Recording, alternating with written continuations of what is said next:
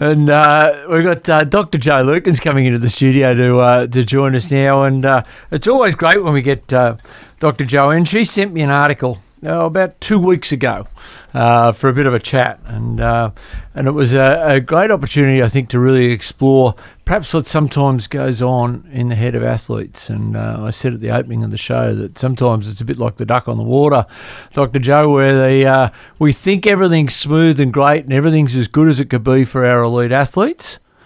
But what's going on under the water isn't always as clear. Good morning, Jo. Good morning, Grant. Good morning, Ash. Good to be here.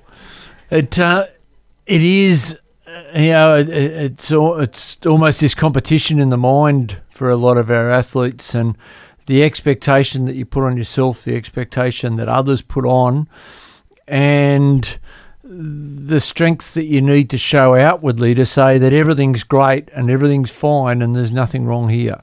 That's right, and, and I liken it something to, to the iceberg. You know, when we see an athlete and we see them performing, they're on the stage and they, they've got to kind of pull it all together. Like, and I guess for many of us, we've sometimes we've got to pull it all together when we get to our work and to do what it is that we do. And we often don't see what's happening in the background. We don't see.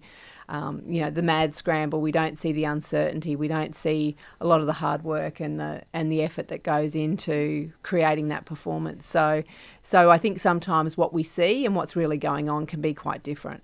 Yeah, and uh, there was an article, and uh, and uh, Opal's player Katie Ebzery uh, really opened up her heart and her soul, and, and and everything that she felt about her career, and you know, for everybody looking from the outside, they're just giving her a round of applause and saying what a what a magnificent career, what a wonderful career, and she's finished her career saying, "I wish I understood me, and I wish I understood."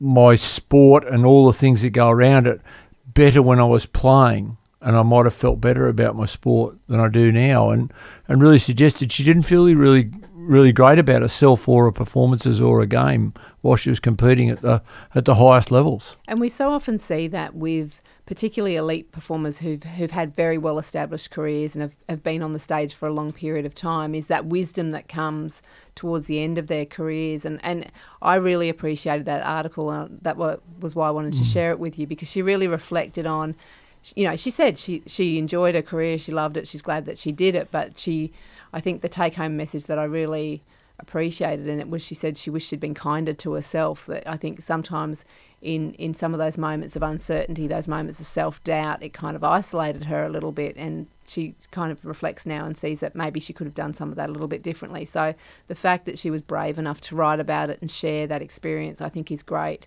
Great learnings for, for so many athletes coming through. Ash, you've um, obviously played at the highest level uh, nationally in the National Soccer League. Um, and you and you will have had your own experiences and thoughts about things at the time about good enough, not good enough, and you'll also seen a number of the players who at different stages will have felt you know on top of their game or perhaps not. Who do you go to as an athlete, and how do you deal with that when you when you've got those demons? Yeah, certainly. I think uh, one of the most important things for clubs and clubs' cultures is to have people in support of players, you know, perhaps having some thoughts about am I good enough or their confidence is really low. And, um, you know, that Opals player did speak about it in there is having someone to confide in and also um, pick them up. And even the coach maybe of every club could be more understanding of their own players and more understanding of what they're going through. And that's probably a really tough thing for a coach to do because, you know, on a team sport, they probably have a squad of 25 to look out for. So, you know, how can we expect the coach to know every single player and every single thing what they're going through, which is why coaches have such, um, you know, many other support staff to support them in, in those sort of things. Um, for me personally, I think, you know, just little things uh, that article made me think about is the amount of nights after games that you sort of roll around and can't sleep because you're just replaying the game over and over. And um, they're the things you don't really see on the TV. You see the game and then you go to sleep as a fan. But I'm sure so many people can say that they, they can't really sleep after a game because they replay it over and over. And was that little touch good enough? Was that kick good enough? Is, is it guilt? Um, I think it's more just um, pressure on yourself because you know you want to be perfect, you know you want to be the best, and um, though thinking about the perhaps not so good things in the game makes you think, or am I going to be dropped next week, or am I going to be, um, you know, put on the bench next week. Um, those sort of things, just pressure on yourself and worry. Yeah, you don't get much honest feedback always that you can always trust and you can always rely on. I mean, I, I can refer back to my time at the Cowboys, and I desperately, desperately wanted us to go well. And every week you prepare and go well. And I actually had some strong words with a former journalist the other week who was expounding his views about Wally Lewis. And, and Ray had said, Oh, Wally was uh, on Grant's show the other week, and rah, rah, and they said, Oh, Wally's a such and such and a so and so. And I said, That's a very journalistic view of it. And I said, It's very easy from the outside to pass a judgment and not to even reflect on how it felt for that person who got that and how that can build on that guilt. And I, I can reflect on my own experiences.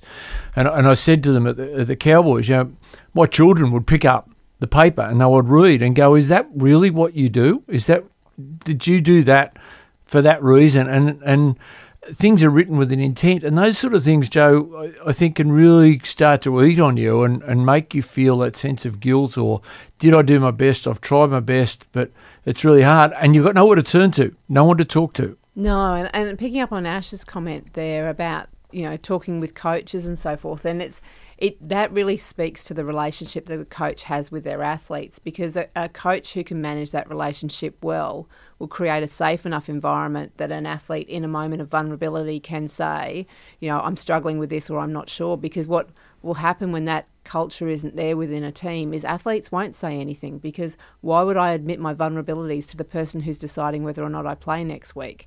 So, you know, that coach relationship is is so incredibly important. And and to your point, Grant, it's about athletes, and it's tough. You know, reading the papers, and, and worse than the papers is is the social media feed mm. where you know there's every keyboard coward that you can imagine there. You know, with their expertise from where they're sitting. Um, you know, so it's it's. I spend a lot of time with athletes talking about their relationship with what they read about themselves, the bits that they can't control, all of those elements, and and really getting them to feel okay about knowing that everybody's vulnerable. You know, everyone mm. who's listening to the program today will have moments where you doubt yourself, where you're not sure. But the challenge with it is, is it's something we typically don't talk about. So when these sorts of topics come up, and I just talk chat in general with people, and people say, "Oh, that's me," and they feel like, "So you mean I'm not the only one?" And it's just so widespread, but it's it's about having that courage and having these kind of conversations, and that's why that article is is such a gem in terms of what we can all gain from Kate. I think it's, it's Katie's bravery. I think it's wonderful. I I, I, I listened during the week to a, a podcast with Jana Pittman, and if you get a chance, listen to that. Um, I can't think of the. It's a, a, lady sports journalist in Melbourne who interviewed her, um, and Jana Pittman really opens up about her life, and for those who remember her running, she was she won two world championships on, uh, uh the 400 hurdles, but everyone deemed her to be a weirdo. She had the different nails and she had the different look, and and she had a whole lot of little idiosyncrasies, and got judged on that more than she got judged on a performance on the uh, on the track and was called Drama Jana. And as soon as she got injured and missed out on it was absolutely ruthless. And she says in the in the podcast, and that all happened without social media. I don't know what it would have been like if social media was also a part of what was going on there. And she talks about the the rift that was created by the media between her and and, and Tamsyn Lewis, and um, how they'd been closest of friends, but the media painted that, and neither of them picked up the phone to talk to each other and say, "Did you really say that?"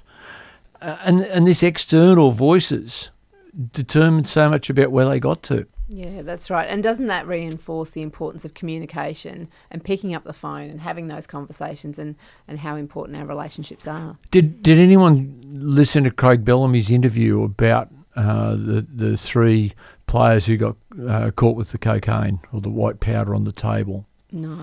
So he, he came on the the other day and he, was, he, and he was talking about the three players who have now been sanctioned over it. And they were they weren't seen to be taking the cocaine, but it was seen on the table, and they were in somebody else's room with a group of other people.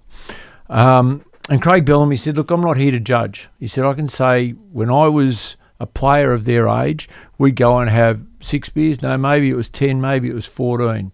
We had quite a few." They don't do that now because they can't do that now. And cocaine and the drugs weren't around when I was their age. I can't say that I wouldn't have made a similar choice at that time were that to be the situation because I'm a young man and I'm making choices.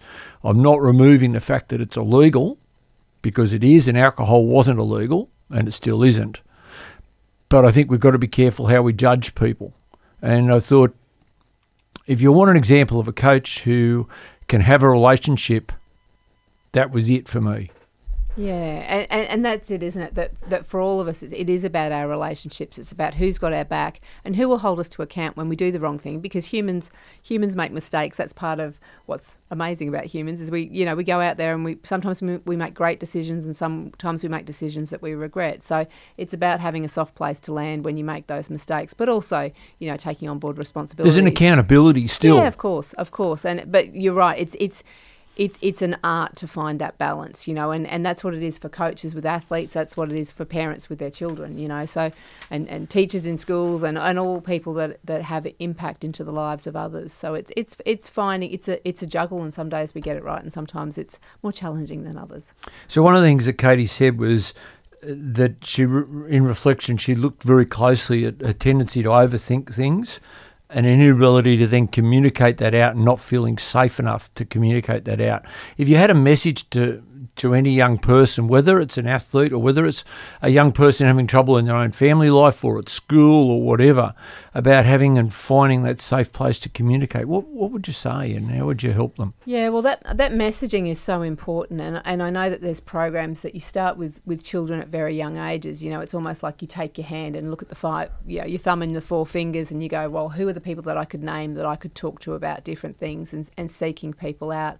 And the other thing I would say to people with self doubt is we always talk about self doubt from a negative lens, you know, the idea that to have self doubt is a bad thing. And and I like to flip it sometimes and go, well, self doubt can really help us, you know. If I'm driving home from this interview and my service light comes on in my car, it's self doubt that stops me from servicing the car when I get home, which is probably a good thing for mm. my car, you know. So so self doubt slows us down, it can make us find more information. So if we understand that self doubt is a a normal part of being human, and then well, it's actually I, th- I think it's a positive thing. Oh, I, absolutely. I, because it means you are reflecting. Uh, uh, Ash, I'm certain before games you went, "Gee, how am I going to defend that person, or how am I going to manage this, or I'm carrying an injury? Am I going to be able to do my job and still get through it?" Yeah, of course, because uh, you know, I suppose without self doubt, you become overconfident and maybe. Um, too much confidence can be a bad thing as well. Um, and that's all about, you know, balancing a balance. And a coach can help you in that, I suppose, bring you down to your level, but also give you that conf- uh, confidence. So I think a coach is crucial and people around you is finding that balance. And um, like Jo's saying, it's probably good thing self doubt is there and finding that is tough. Is self doubt the first step to a strategy?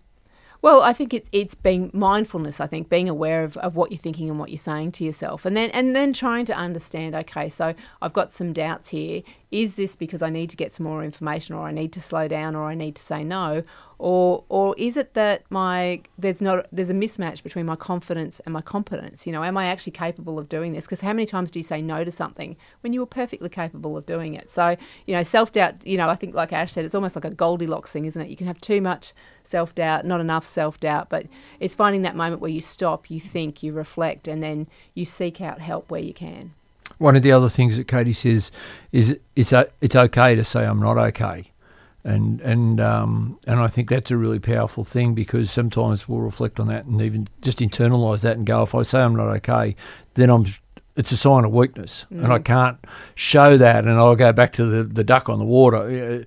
As athletes, and, and, and quite often you've got this absolute fire of panic going on inside about things, but outwardly you're saying, yeah, no, everything's sweet. Yeah, and i think what Kate, Katie talks about there is she's actually very strong to say when she's not okay.